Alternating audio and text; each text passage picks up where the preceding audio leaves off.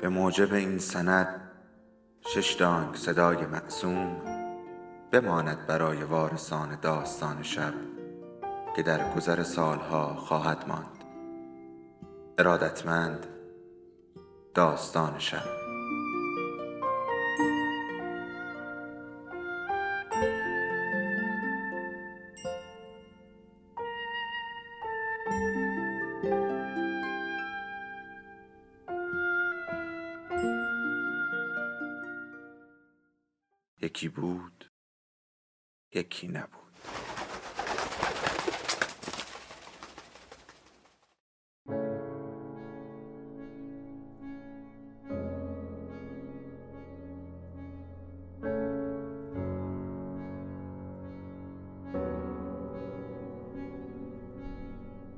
سفر به انتهای شب.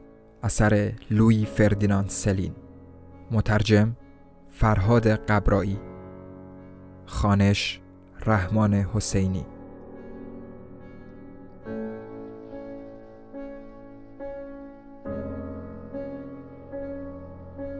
قسمت پنجم.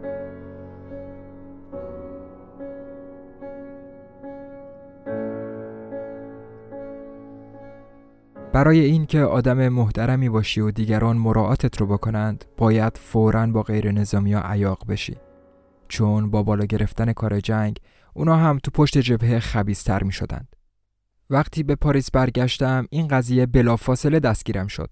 زنا انگار نوشادر مصرف کرده بودند و پیرمردا سر تا پا دهن بودند. هیچ جا از دست انگشت ها در امان نبود. نه تن و بدن آدم، نه جیبای آدم. پشت جبهه به سرعت افتخارات رو به خودش میبست و یاد گرفته بود چطور با شهامت و بدون اینکه خم به ابرو بیاره پرچمدار این افتخار باشه مادرها همه داغ دیده و پرستار دیگه سربندهای بلندشون یا مدارکی رو که وزارت جنگ هل هلکی بهشون داده بود از خودشون جدا نمی کردند. موقع برگزاری مراسم تدفین هم اوضاع به همین منواله. آدم قصه داره ولی در عین حال به ارث و میراث هم فکر می‌کنه یا به تعطیلات نزدیک به بیوه ملموسی که میگن خوش برخورد هم هست و از طرف دیگه به زندگی خود و شاید هم به هرگز نمردن. کی می‌دونه؟ موقع تشی جنازه هم همه به احترام هم کلاهاشون رو بر میدارن خیلی خوشاینده. درست لحظه ای که آدم باید رفتار شایسته ای از خودش نشون بده احترام برانگیز باشه نخنده و فقط در درونش خوشحال باشه. اشکالی نداره. در درون هر کاری بلا مانعه. وقت جنگ جای این که تو طبقه همکف برقصن توی زیر زمین میرقصن. رزمنده ها دندون روی جیگر میذاشتن. یا گاهی هم بدشون نمیومد بعضی ها هم به محض برگشتن دنبالش میگشتند و هیچ کسی هم ایرادی تو این کار نمی‌دید. تنها چیزی که واقعا ایراد داره دلاوریه. دلاوری تن و بدن آدمی. پس از کرما هم بخوایم دلاور باشند چون اونا هم سرخ و سفید و نرمند. درست مثل من و شما. من به سهم خودم گله و شکایتی نداشتم. از صدقه سر نشون افتخار نظامیم جراحتم و باقی غذایا آزادیمو به دست آورده بودم. دوره نقاهتم رو میگذروندم که نشان افتخارم رو به بیمارستان آوردن. همون روز به سالن تئاتری رفتم تا وسط دو پرده نشون افتخارم رو به رخ غیر نظامیا بکشم. موفقیت بزرگی بود اون موقع ها نشون افتخار تو پاریس نوبر بود برو بیایی داشت تو همین هیسوبیس بود که تو تالار اپرای کمیک به لولای کوچیک آمریکایی برخوردم و از برکت وجود اون بود که چشم و گوشم کاملا باز شد. لابلای روزها و ماهایی که میشه به راحتی از خیرش گذشت روزهایی هم هست که به حساب میان. اون روز نمایش نشون افتخار تو اپرا کمیک برای من سرنوشت ساز بود. به خاطر لولا و به خاطر سوالهایی که مدام ازش میپرسیدم و اون جوابای سربالا می‌داد کنجکاویم درباره ایالات متحده گل کرد. وقتی به این صورت هوای سفر به سرت بیفته هر وقت که بشه و هر طور که بشه برمیگردی. اون وقتا تو پاریس همه اونیفرم می پوشیدن. کسی نبود که بی اونیفرم باشه غیر از خونسه ها و جاسوس ها که انقدر هم با هم فرقی نداشتند. لولا اونیفرم خوشگلی داشت. اونیفرمی که سر تا پاش رو های کوچولوی قرمز رنگی پوشونده بود. حتی روی آستیناش روی کلاه ریزش که همیشه یه وری روی موهای پرپیچ و تابش میذاشت. به مدیر هتل می‌گفت که برای نجات فرانسه به کمک ما اومده. با همه نیروهای مختصرش و از صمیم قلب بیدرنگ حرف هم رو فهمیدیم اما در این حال نکاملا چون که قلب و این حرفا برام پاک ناخوشایند بود زبان بدن رو بیشتر میفهمیدم جنگ به هم یاد داده بود که ابدا به قلب اعتماد نکنم. چه جورم یاد داده بود؟ خیال نداشتم فراموش کنم. قلب لولا شکننده بود. ضعیف و پرشور بود. بدنش مهربون بود و خواستنی و تنها کاری که می‌شد کرد این بود که اون رو همونطور که هست بپذیرم. هرچی باشه لولا دختر خوبی بود. فقط جنگ بین ما بود. این دیوونگی بزرگ نکبتی که نیمی از آدما رو خواهی نخواهی وامی داشت تا نیم دیگر رو به طرف کشتارگاه بفرستند. معلومه که چیزی مثل این می‌تونه هر رابطه ای رو ضایع کنه. من که دوره نقاهتم رو تا اونجا که می‌شد کش می‌دادم و ابدا حاضر نبودم به اون گورستان جهنمی خط اول جبهه برگردم با هر قدمی که تو شهر بر می داشتم پوچی کشتار ما برام روشنتر می‌شد. بوی کلاشی عظیمی از همه جا بلند بود. اما امید زیادی به در رفتن از اون نداشتم. برای اینجور کارها دوست آشناهای پروپاقرسی لازمه که دوروبر من نبود. من فقط فقیر بیچاره ها رو میشناختم یعنی کسایی که مرگشون صدا نداره. به لولا هم نمی‌شد اونقدر امید بست. اگرچه پرستار بود اما شاید گذشته از ارتولان تصور موجودی ضعیفتر از این تفلک شیرین امکان نداشت. اگه گذرم به اون آش هفت جوش و گلالود قهرمانی نیفتاده بود شاید ظاهر شیرین و قهرمانانه ژاندارک وارش تکونم می‌داد و به هیجانم می آورد. اما از ثبت نام تو میدون کلیشی به بعد مخالف سرسخت هر جور قهرمان بازی شده بودم. چه عملی چه لفظی. شفا پیدا کرده بودم کاملا. به منظور رفاه حال بانوان هیئت ازامی از آمریکا گروه پرستاریایی که لولا هم جزوشون بود تو هتل پاریتس اقامت داشتند. و برای اون که این اقامت براشون دلپذیرتر بشه تو خود هتل سرپرستی گروهی رو به عهده داشت که برای بیمارستانهای پاریس پیراشکی سیب میپخت. هر روز صبح هزاران دو جین پیراشکی توضیح می‌شد. لولا به این کار نیک با شور و حرارت تمام جامعه عمل میپوشوند. شور و حرارتی که در واقع کمی بعد نتیجه خوبی هم نداد. حقیقت این بود که لولا به عمرش پیراشکی نپخته بود. بنابراین چند نفر شیرینی پس ای استخدام کرد و پیراشکیا بعد از چند بار تمرین آبدار و خوشرنگ و شیرین آماده توضیح شدند. کار لولا فقط این بود که قبل از توضیح پیراشکیا رو بچشه. هر روز صبح ساعت ده بیدار می شد و بعد از شستشو به طرف آشپزخونه که کنار سرداب ها بود می‌رفت. کار هر روز صبحش این بود. و تو این مواقع تنها چیزی که تنش می‌کرد کیمونوی زرد و سیاهی بود که یکی از دوستان سان فرانسیسکویش روز پیش از عزیمتش به اون داده بود. همه چیز به خوبی و خوشی پیش می‌رفت و داشتیم جنگ رو میبردیم که یک روز سر نهار دیدم که لولا تو پریشونی داره دست و پا می‌زنه. ابدا اشتها نداشت. دست پاچه شدم. فکر کردم که مصیبتی یا بیماری بی مقدمه سراغش اومده. ازش تمنا کردم که به دوستی صمیمانه اعتماد کنه. لولا به خاطر چشیدن پیراشکیا اونم طی یک ماه و هر روز سر ساعت معین یک کیلو چاق شده بود. گوشت اضافه کمر باریک شاهدی بر این مصیبت بود. اشکاش سرازیر شد. من که سعی می کردم تا اونجا که از دستم برمیاد دلداریش بدم تحت تأثیر عواطف اونو با تاکسی به چند تا داروخونه بردم که هر کدوم توی گوشه شهر قرار داشت. تمام ترازوها که تصادفاً انتخاب شده بودند بدون ذره کم و زیاد شدن تایید کردند که یک کیلو اضافه شده و حرفم نداره. پیشنهاد کردم که کارش رو به یکی از همکاراش که دنبال اضافه وزن کردن واگذار کنه. لولا به هیچ وجه نمی‌خواست از این جا زدن چیزی بشنوه. به نظرش ننگ بود و در نوع خودش فرار از خدمت به حساب میومد. تو همین فرصت بود که به من گفت عموی جدش یکی از سرنشینان کشتی پر افتخار میفلاور بوده که تو سال 1677 تو بستون لنگر انداخته. و با در نظر گرفتن این نکته حتی نمی‌تونه فکر خالی کردن از زیر بار مسئولیتش رو به خودش راه بده. و اگرچه مسئولیت کوچیکیه اما به هر حال مقدسه. در هر صورت از اون روز به بعد دیگه پیراشکی رو نمیچشید. مگه با نوک دندونای مرتب و خوش ترکیبش دلشوره چاقی زندگیشو به نظرش تلخ کرده بود. روز به روز افزرده تر می‌شد. ظرف مدت کوتاهی همونقدر از پیراشکی میترسید که من از گلوله توپ میترسیدم حالا دیگه بیشتر وقتها به خاطر سلامتی و از ترس پیراشکی تو باراندازها و بلوارها پیاده روی می کردیم. اما دیگه به کافه ناپولتین نمی رفتیم چون بستنی هم برای چاقی مزره. جایی راحتتر از اتاق اونا حتی به خوابم هم ندیده بودم. اتاقی بود تماما آبی با حمامی اختصاصی کنارش. عکس امضا شده دوستاش همه جا بودن. زنان زیاد نبودن، بیشتر مرد بودن. جوانای خوشقیافه آفتاب سوخته و مفرفری که نمونه مرد مورد علاقش بود.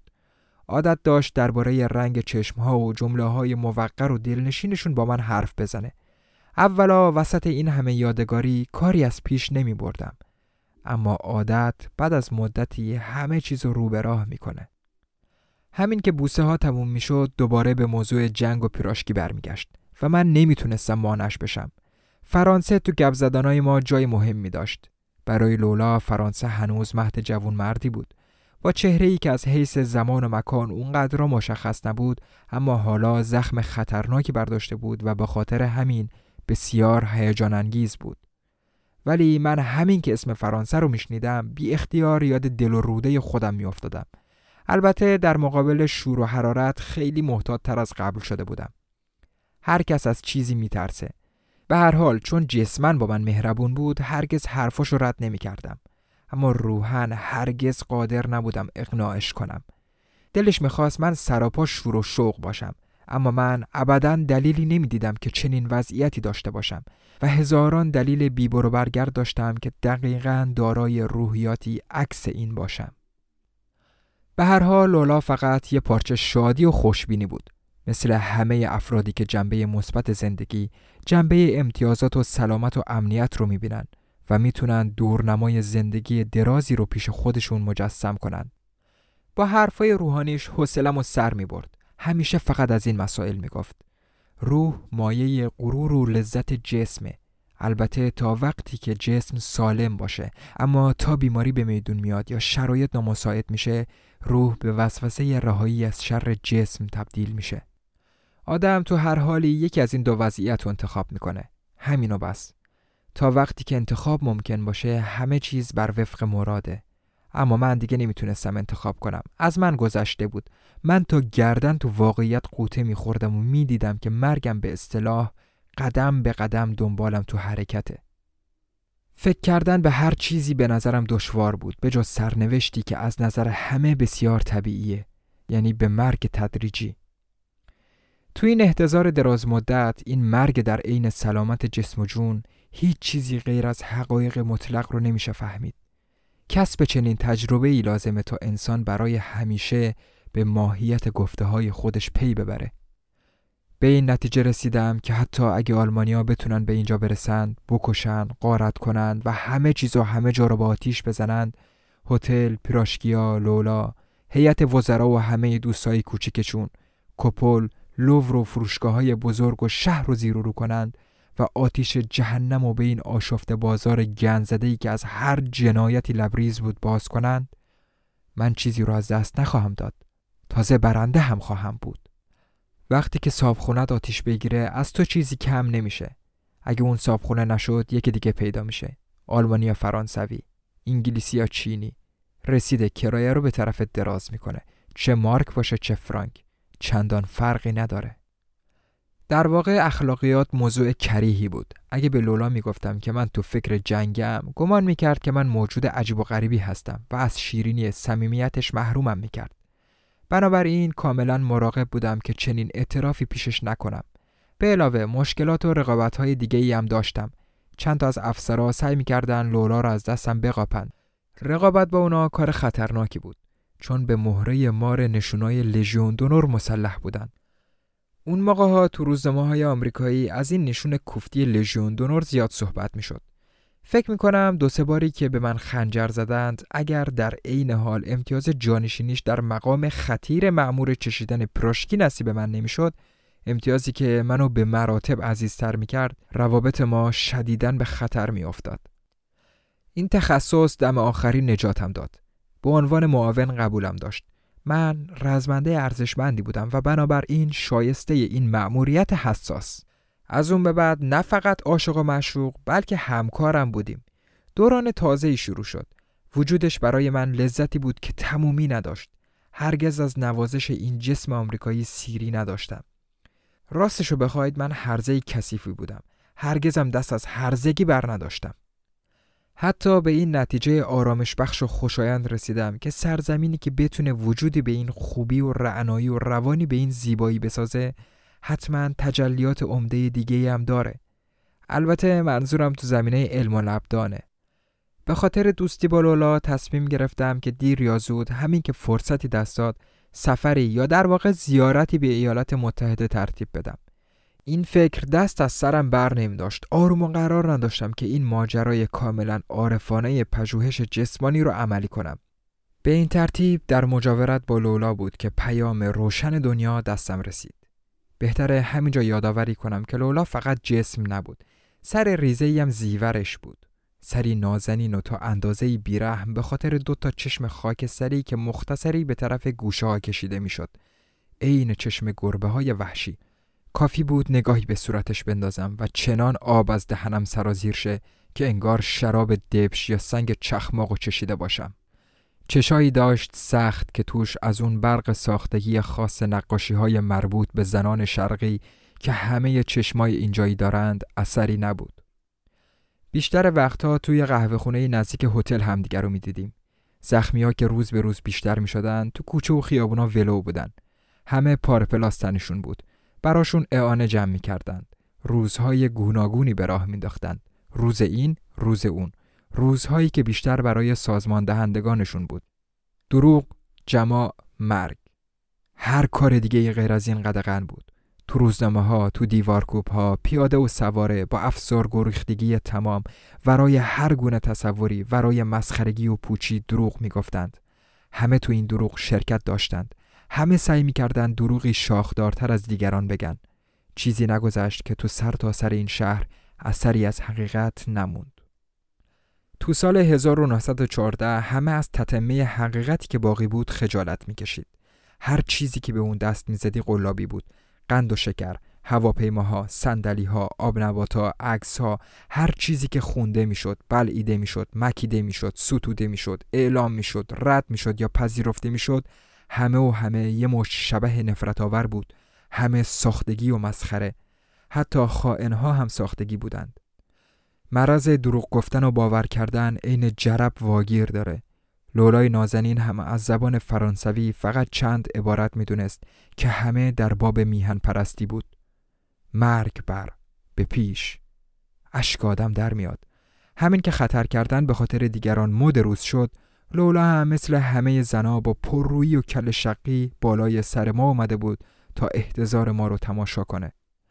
من تو اون روز و روزگار تو خودم نسبت به هر چیزی که از جنگ دورم کنه علاقه کشف می کردم. چندین بار از لولا درباره آمریکاش پرسجو کردم اما اون فقط با عبارات مبهمی جوابم رو می‌داد عباراتی احمقانه و بی سر و ته و قصدش این بود که تأثیر خیره کننده ای روی من بذاره اما من اون موقع به هر گونه تأثیری بی اعتماد بودم. قبلا هم روی من تأثیر گذاشته بودن. خیال نداشتم بذارم دوباره به همون آسونی به بازیم بگیرن. حالا هر کس که می‌خواست باشه. به اون ایمان داشتم. البته نه به روحش. به اون به چشم موجود فریبایی نگاه می کردم که به جنگ و زندگی پناه آورده باشه. چیزی که در نظرم تهوع آور بود اون بخش از روحیاتش بود که از روزنامه های میهنی آب می‌خورد. تو این بین به دفعات همخوابگیم با اون اضافه می کردم. به اون اطمینان داده بودم که برای لاغری خوبه اما بیشتر به پیاده روی های طولانی امیدوار بود. من از پیاده دل پری داشتم اما اون پافشاری می کرد. با روحیه ورزشی هر روز بعد از ظهر چندین ساعت رو صرف دور زدن دور دریاچه های بود و بلونی می کردیم. طبیعت چیز وحشتناکیه. حتی وقتی مثل بوا کاملا خودمونی باشه باز هم تو شهرنشینا نوعی دلشوره به وجود میاره. تو این جور محیطا شهریا به راحتی آماده میشن که سفره دلشون رو پیش هم باز کنن. هیچ کجا مثل بوادوبولونی نمناک و صاف و سیغلی برای زنده کردن انبوه خاطره های سمج تو ذهن شهری جماعت مناسب نیست. لولا هم اسیر این دلشوره غمانگیز و صمیمانه شده بود. موقع پیاده روی راجع به هزاران چیز خصوصی راجع به زندگیش تو نیویورک و دوستای آمریکاییش با من حرف می‌زد. من نمی‌تونستم از وسط این کلاف سردرگم دلار و نامزدی و طلاق و خرید لباس و جواهرات که ظاهرا کل زندگیشو تشکیل می‌دادن واقعی رو از غیر واقعی تشخیص بدم. یه روز به طرف محوطه اسب دوانی رفتیم. اون موقع ها اون طرف ها درشکه بود و اولاق که بچه ها سوار می شدن و بچه های دیگه ای که گرد و خاک می کردند و اتومبیلایی پر از نظامی های مرخص که مدام توی کوره ها و وسط قطارها دنبال زنای بیکار می گشتن. اینا گرد و خاک بیشتری به پا می کردن. عجله داشتن زودتر به شکم و زیر شکمشون برسن.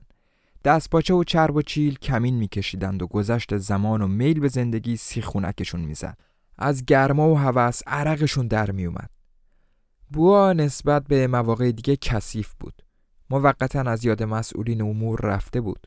لولا می‌گفت اینجا حتما قبل از جنگ جای قشنگی بوده نه؟ خیلی شیک بود. تعریف کن فردینان. مسابقه های اینجا مثل مسابقه های ما تو نیویورک بود؟ راستشو بخواید من هرگز قبل از جنگ به این مسابقه ها نرفته بودم. اما فلفور برای سرگرم کردنش به کمک چیزایی که از اینجا و اونجا شنیده بودم صدها نکته ریز و درشت آبدار سرهم کردم لباس ها، زنای خوشبوش، کالسکه های با شکوه، شروع مسابقه، بوق و کرنا، پرش از روی آب، رئیس جمهور، تب شرطبندی و غیره. از این حرفای من در آوردی چنان خوشش اومد که با هم صمیمیتر شدیم. از این لحظه به بعد لولا حس می کرد که ما حداقل یک وجه مشترک با هم داریم.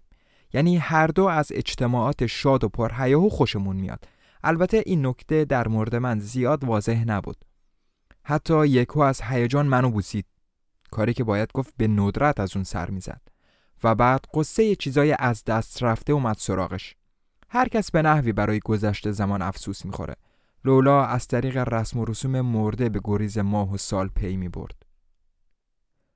فردینان فکر می‌کنی که بازم توی این حوالی مسابقه اسب دوانی را بیفته؟ بله لولا وقتی که جنگ تموم بشه حتما. ولی معلوم نیست نه؟ نه معلوم نیست. این امکان که شاید دیگه هرگز مسابقه ای تو لونشان به راه نیفته پریشونش کرد. غم عالم به انواع مختلف سر آدمیزاد فرود میاد. اما همیشه ترتیبی برای این فرود اومدن میده. فرض کن که جنگ مدتها ادامه پیدا کنه فردینان مثلا سالهای سال. اون وقت برای من خیلی دیر میشه که دوباره اینجا برگردم. می‌فهمی فردینان من از جای خوشگل مثل اینجا خیلی خوشم میاد. جای خیلی شیک و جذاب. فکر می‌کنم که خیلی دیر میشه. ممکنه من پیر شده باشم. فردینان وقتی که دوباره اینجا جمع بشن من پیرم. می‌بینی فردینان خیلی دیر خواهد بود. حس می‌کنم که خیلی دیر خواهد بود. بعد دوباره تو پریشونی دست و پا زد. همونطور که سر یک کیلو وزن دست و پا زده بود.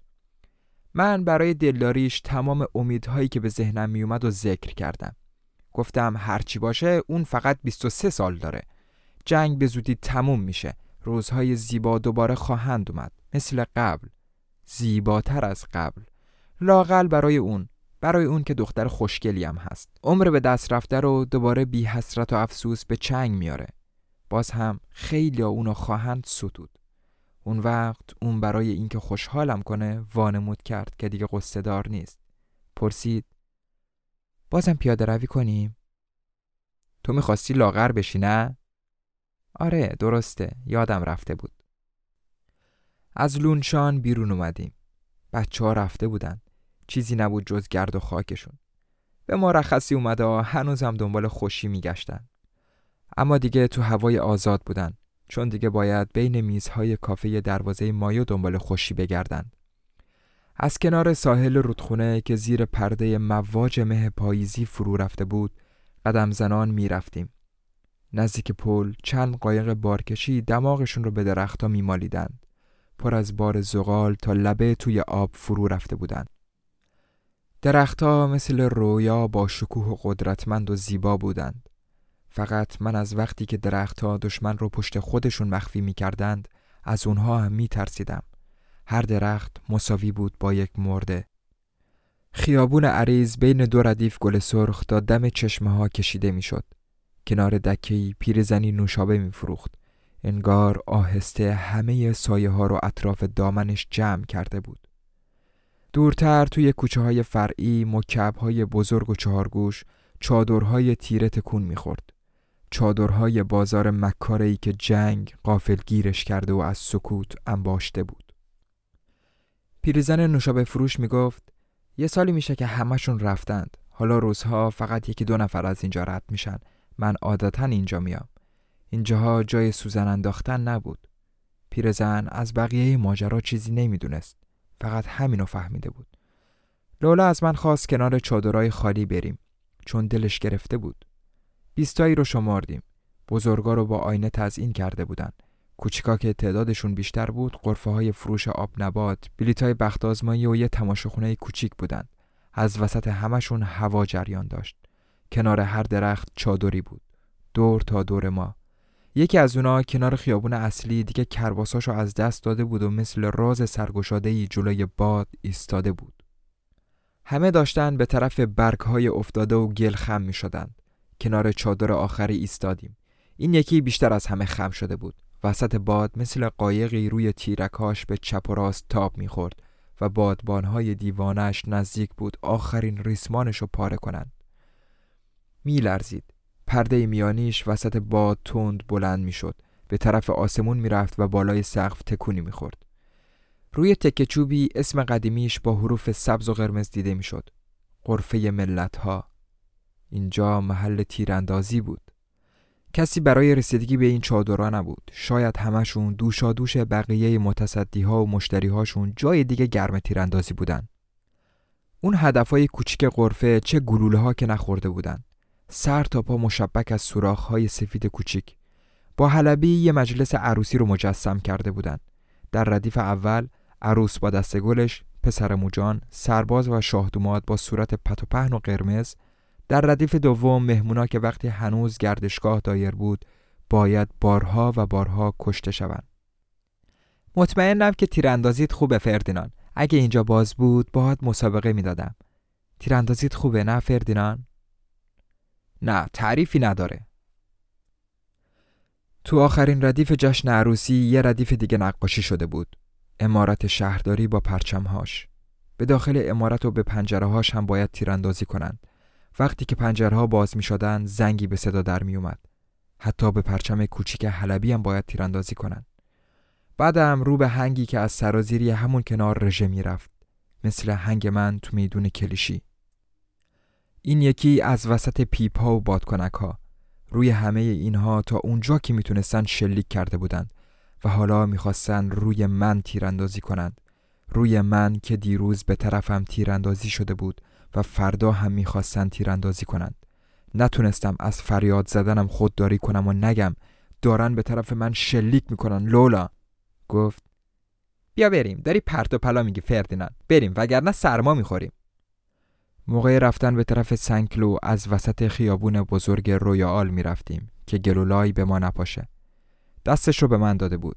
دست کوچیکشو. اما من دیگه نمی‌تونستم به چیزی فکر کنم غیر از اون جشن عروسی حلبی تو غرفه اون بالا که توی تاریکی خیابون تک و تنها افتاده بود. حتی یادم رفت لولا رو ببوسم. دست خودم نبود. حال عجیبی داشتم. فکر می‌کردم از همین لحظه به بعد بود که سرم پر از افکار عجیب و غریب شد که آروم نمی گرفت. وقتی به پل سنکلو رسیدیم هوا کاملا تاریک شده بود. فردیناند دلت می‌خواد تو رستوران دووال غذا بخوریم. تو از اونجا خوشت میاد. حالت بهتر میشه. اونجا همیشه پر از آدمه. مگه اینکه دلت بخواد تو اتاق من غذا بخوری. در واقع اون شب خیلی دوراندیش شده بود. بالاخره تصمیم گرفتیم به رستوران دووال بریم. اما همین که سر میز نشستیم اونجا به نظرم پوچ و مسخره اومد. به نظرم رسید که همه اون آدمایی که پشت میزها نشسته بودند منتظرند که ضمن غذا خوردند گلوله ای از هر طرف به اونا اصابت کنه. فریاد زنان گفتم فرار کنید بزنید به چاک می‌خوان شلیک کنن می‌خوان شما رو بکشن هممونو بکشن. به سرعت منو به مهمونخانه لولا بردند. همه جا همون صحنه رو می‌دیدم.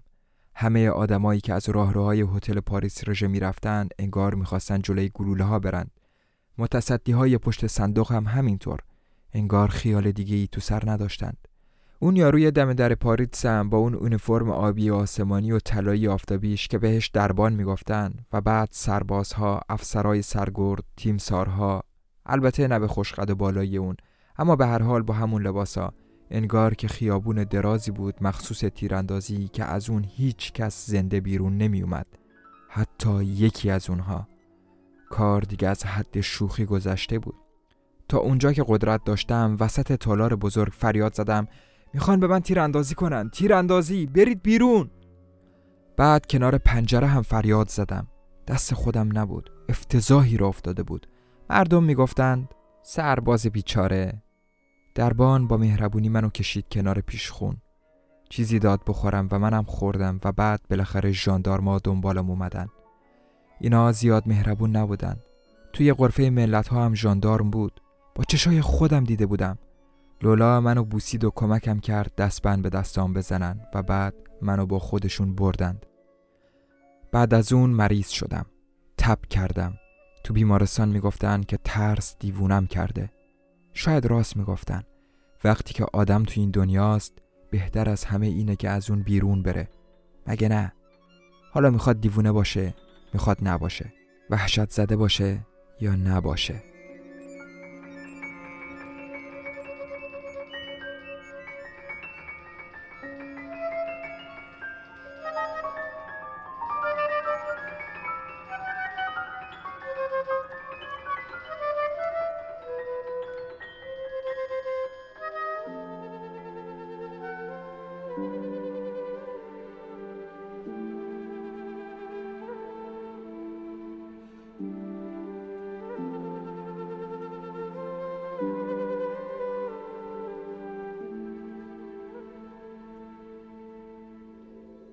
داستان شب بهانه است. برای با هم بودن دور هم نشستن شنیده شدن.